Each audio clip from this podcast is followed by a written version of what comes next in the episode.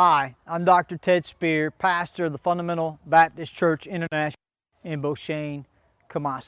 In life, we're motivated to do things for ourselves. We're motivated to do things for others. The title of my message today is For Christ's Sake. Let's learn to be motivated for His sake. God bless you. Good morning. Thank you for tuning in to our program this morning. I want to begin by asking you a question. Have you ever done something for someone else? Have you ever done something for someone else just to help them for their sake? For the benefit of them? Have you ever said that you would do something for someone else just because of another person?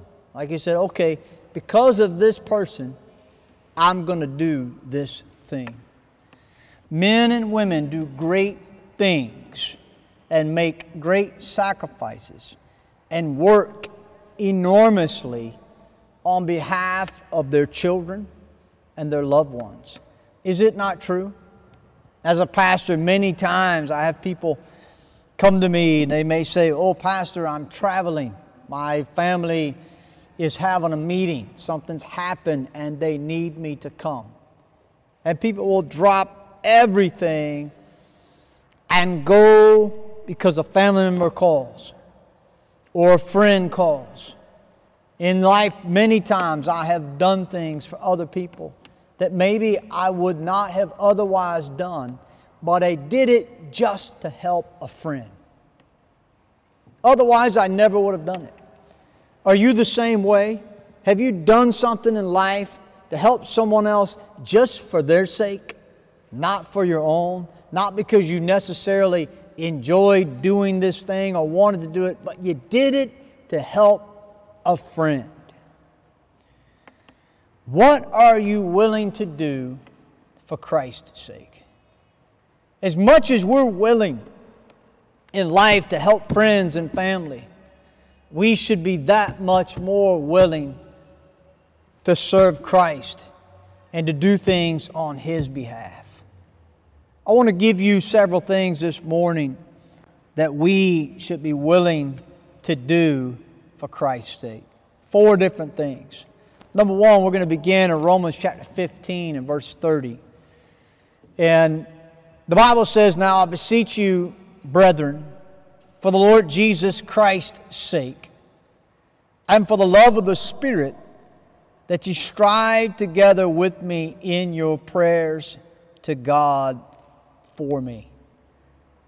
Paul is talking to the church in Rome, and he's saying, Listen, I beg you. The word beseech means to beg. He says, I'm begging you to do something for me. I want you to do it for my sake. And I want you to strive with me. That means I want you to work with me. I want you to partner with me in your prayers to God for me. Paul wanted the people to pray for him and with him. What do you do for the sake of others? What can you do for the sake of God? Well, you can pray.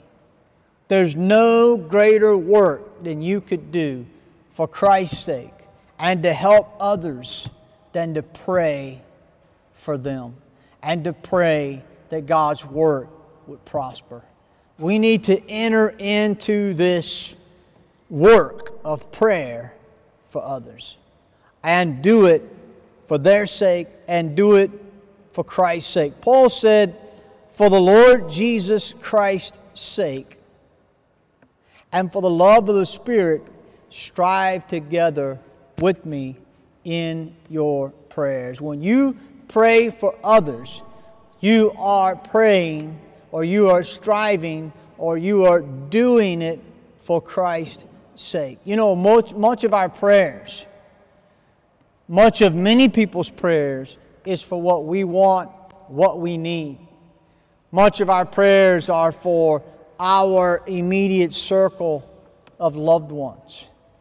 But we ought to be praying for Christ's sake. We ought to be praying that our neighbor would be saved. We ought to be praying that God's name would be glorified. We ought to be praying for more than just the things of this world that we want a job, things, a house, a car, help with a test. Nothing wrong with praying for some of those things. But when we start praying for others and we start praying for those that are laboring to get the message out that God wants out, that's when we start praying for Christ's sake. When our prayers are motivated by God's glory, that's when we start praying for Christ's sake. May our prayers not be simply for our sake, but may our prayers be for Christ's sake. Show me your prayer list, and I'll show you for whose sake you are praying.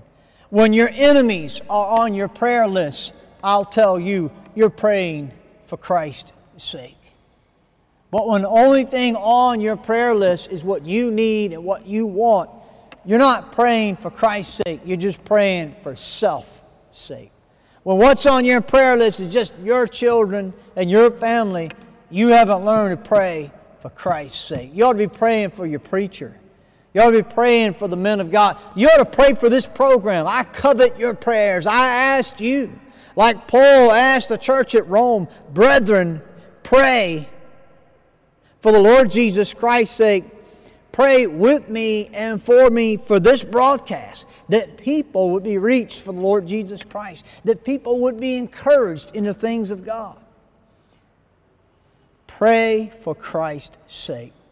How many times have you told a friend you would pray for them? May we do even better than that, but may we enter into prayer for Christ's sake and not just our own. What should we be willing to do for Christ's sake? Number one, pray for Christ's sake. Number two, forgive for Christ's sake. The Bible says in Ephesians chapter 4 and verse 32 and be ye kind one to another, tender hearted, forgiving one another, even as God, for Christ's sake, hath forgiven you. The Bible says that God has forgiven us for the sake of Christ. Because of Christ, we have been forgiven. And you know, in life, people are going to wrong you. People are going to hurt you. People are going to do all manner of things evil against you. Who do you forgive? Do you only forgive those who ask for it? Do you only forgive those who can help you? And that may not be really forgiveness. We need to learn to put away. The word forgive means to put away to do away with it. We need to, we need to learn to put aside the hurts that others bring to us for Christ's sake. Why? Because God wants us to influence those people for Him. God wants us to be a testimony of love to them. And you cannot be a testimony of love to other people if you're not willing to forgive if you can't be tender hearted to those that are hard hearted, you know nothing of forgiveness. If you can't be tender hearted to those and love those who don't know how to love, then you know nothing of love. If you can't forgive those who don't even seek forgiveness, if you're not willing to forgive those who are really not even worthy of forgiveness, then you know nothing of Calvary's love the love of God.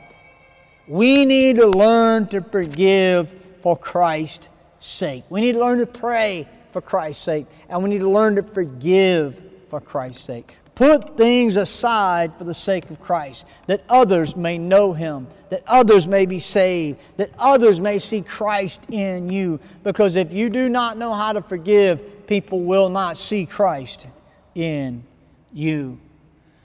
What else do we need to do for Christ's sake. The Bible says in 2 Corinthians chapter 4 and verse 3, it says, But if our gospel be hid, it is hid to them that are lost, in whom the God of this world hath blinded the minds of them which believe not, lest the light of the glorious gospel of Christ, who is the image of God, should shine unto them. We live in a dark world. The Bible says there is a God of this world, talking about Satan. And he is managed through his deceiving tools, his deceptive ways. He has managed to blind the eyes, the mind, the heart of those to keep them from the truth of Jesus Christ. And God says if our gospel is hid, if we do not share the gospel, that we are keeping the gospel, we're hiding the gospel from those who need it, the lost. And the Bible says in verse 5 For we preach not ourselves, but Christ Jesus the Lord, and ourselves your servants for Jesus' sake. For God, who commanded the light to shine out of darkness, have shined in our hearts to give the light of the knowledge of the glory of God in the face of Jesus Christ. We need to preach for Christ's sake. Your neighbor needs the gospel. Your friends need the gospel. Muslims need the gospel. Atheists need the gospel. Idol worshippers need the gospel. The charismatics need the gospel. Most charismatic preaching churches do not preach the gospel of Jesus Christ. They preach something that they call the gospel, but it's not the gospel. The gospel is the death, burial, and resurrection of Jesus Christ, and God did that so that sinners could be saved. The gospel is not believe and add your works to it. That's not the gospel. And that's what most charismatic churches are preaching. They worship, they pray, they do all these things, but they trust in those things for their salvation. No, salvation is in Christ, and they are lost. They claim to have the power of God, but they're lost and without Christ. The Muslims are lost without Christ. The atheists are lost without Christ. The idol worshiper is lost without Christ. And they need to see Christ in you. They need to hear the gospel from you. They need you to preach for Christ's sake. Boy, many people are shy about preaching. Many people are shy about going out into public and telling people about Jesus Christ. Many people are shy and timid and fearful about starting a conversation with someone else concerning the gospel, concerning how to be saved, concerning Jesus Christ. May that not be us, but may we be bold to share the gospel of Jesus Christ with those who need it because we are doing it for Christ's sake. Boy, many times in life I have seen people willing to do things that they would otherwise not be willing to do because they were doing it for someone they loved. And because of the love they had for a child or a friend or a spouse, they were willing to do great things. They were willing to go above and beyond to do something to help them. We, may that be our testimony for Jesus Christ. May we be willing to go above and beyond for Christ's sake. May we be willing to face our fears for Christ's sake. May we be willing to address the issue of who Jesus is. He's not just a prophet, as the Muslims say. They're wrong. Jesus was God in the flesh, and they need to hear that message from us for Sake. Salvation is not in obeying the commandments as the charismatic preach. They're wrong and they need to hear the gospel from you that salvation is in believing on the Lord Jesus Christ. The idol worshippers need the gospel from you. They need to hear from you that that piece of wood or that river or that tree or their ancestors or whatever it is they put their faith in, that's a lie. Salvation's in one person, and it's Jesus Christ. And we need to preach for His sake. Because when our gospel is hid, it is hid to them that are lost. The gospel is that God Himself came to earth in the form of a child. He grew, He lived a sinless life. He was crucified for our sin. He was buried, and the third day he rose from the dead. And because of that sacrifice, we can be saved by faith in what he did and faith in nothing else. May we preach that for Christ's sake. May we not just listen to someone else preach it. May we not just clap when someone else preaches it, but may we, with our own mouth and our own fervor, for Christ's sake, preach the gospel. What should we do for Christ's sake? We should, number one, pray. Not just pray for ourselves, but pray for Christ's sake. Number two, forgive for Christ's sake. Number three, preach for Christ's sake. And number four, we should be willing to suffer for Christ's sake. The Bible says in 1 Corinthians chapter 4 and verse 10, Paul speaking here, it says, We are fools for Christ's sake. But ye are wise in Christ. We are weak, but ye are strong. Ye are honorable, but we are despised. Therefore I take pleasure in infirmities, in reproaches, in necessities, in persecutions, in distresses, for Christ's sake. For when I am weak, then am I strong. Paul is saying, Look, as an apostle of Jesus Christ, I've been all throughout the known world. I've suffered persecution. I've been stoned for preaching Jesus Christ. I've been hated for preaching Christ. I've given all to Christ, and people look at me and they think I'm, I'm, I'm weak and I'm dishonorable. But for many of you who claim the name of Christ, but you don't preach Christ, they honor you. They see you as a person of faith. They see me as weak. But are you really strong and I'm really weak? No. If you're not willing to suffer on Christ's behalf, if you're not willing to lift up your voice and say what others may not want to hear, knowing that they may bring persecution against you, you're not truly strong, you're weak. You're not living a life for Christ's sake, you only take Christ in name, but not in deed. If we're not willing to suffer for Christ, then we're not going to do anything substantial for Christ.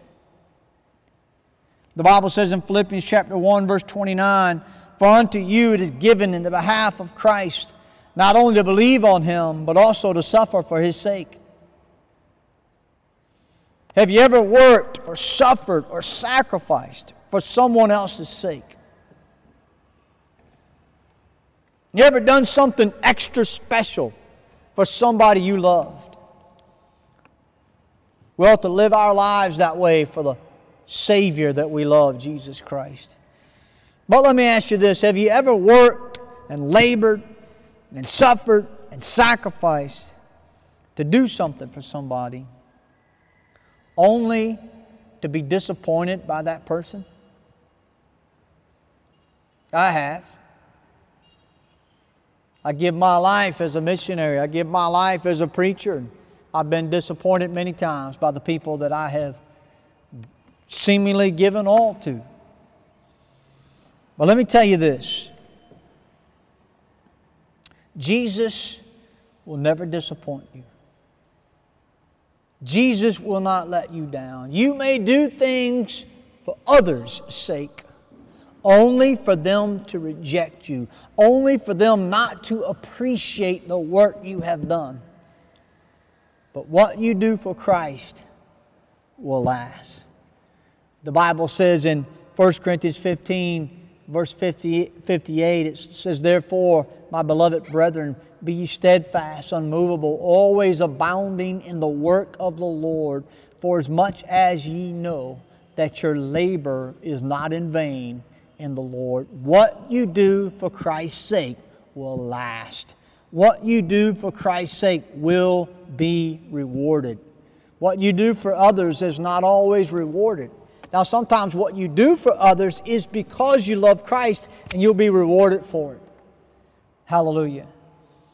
But may the things we do for others ultimately be done because of Christ's sake, not just because of their sake or our sake. And if that's the truth, we'll be rewarded for our labor. Jesus will not let us down. Our labor will not be in vain for him. It's the best investment you can make. The Bible says in Mark 8:35, "For whosoever will save his life shall lose it. But whosoever shall lose his life for my sake and the gospel's, the same shall save it." When you are willing to lose your life, when you're willing to give your life away to serve Christ, the Bible says you're not technically losing your life, but you're redeeming it, you're saving it. Because there's going to come a day when you stand before God and God's going to say, You know what? I saw what you did for me. I saw that you strove in your prayers for my sake. I saw that you forgave for my sake. I saw that you were hurt, but you were willing to forgive for my sake. I saw that you suffered for my sake. I saw that you preached for my sake. And he's saying, You didn't lose anything, but you've retained it, you redeemed it, and he will reward you according to how you served for his sake. The Bible says in Mark 10, verse 29, and Jesus answered and said, Verily I say unto you, there is no man that have left house or brethren or sisters or father or mother or wife or children or lands for my sake and the gospel's. But he shall receive a hundredfold now in this time houses and brethren and sisters and mothers and children and lands with persecutions, and in the world to come, eternal life. But many that are first, the Bible says in Mark 10 31, but many that are first shall be last, and the last first. And the multitude, Mark 3:32, and the multitude set about him let me stop there and go back here to Mark 10. What God is saying is that if you suffer for Him and you serve Him, He'll reward you a hundredfold. And not just in the life to come, but in this life as well. And the last shall be first. When you put yourself last for His sake, eventually He will put you first. And in Mark 3:32 it says, And the multitude sat about him, and they said unto him, Behold, thy mother and thy brethren without seek for thee. And he answered them, saying, Who is my mother or my brethren? And he looked round about on them which sat about him, and said, Behold, my mother and my brethren. For whosoever shall do the will of God, the same is my brother and my sister and my mother. Jesus was te- teaching us a lesson that if we are of God, and it says here, For whosoever shall do the will of God, the same is my brother and my sister and my mother. In life, oftentimes people are only willing to serve their family, their friends, the people that can do for them, or the people that do for them. Jesus said, Anybody who does the will of God, they are my brother and my sister and my mother. And for Christ's sake, may we serve them on His behalf, not just those that we see as our blood relatives. But may we look beyond that. May we quit living life simply for our sake, but may we live life for Christ's sake. May we pray for his sake. May we forgive for his sake. May we suffer for his sake. May we preach for his sake. Thank you for listening to the Fundamental Hour. If you have any doubts as to whether you would die, if you would go to heaven, we'd like to help you. Contact us at one of our social media platforms.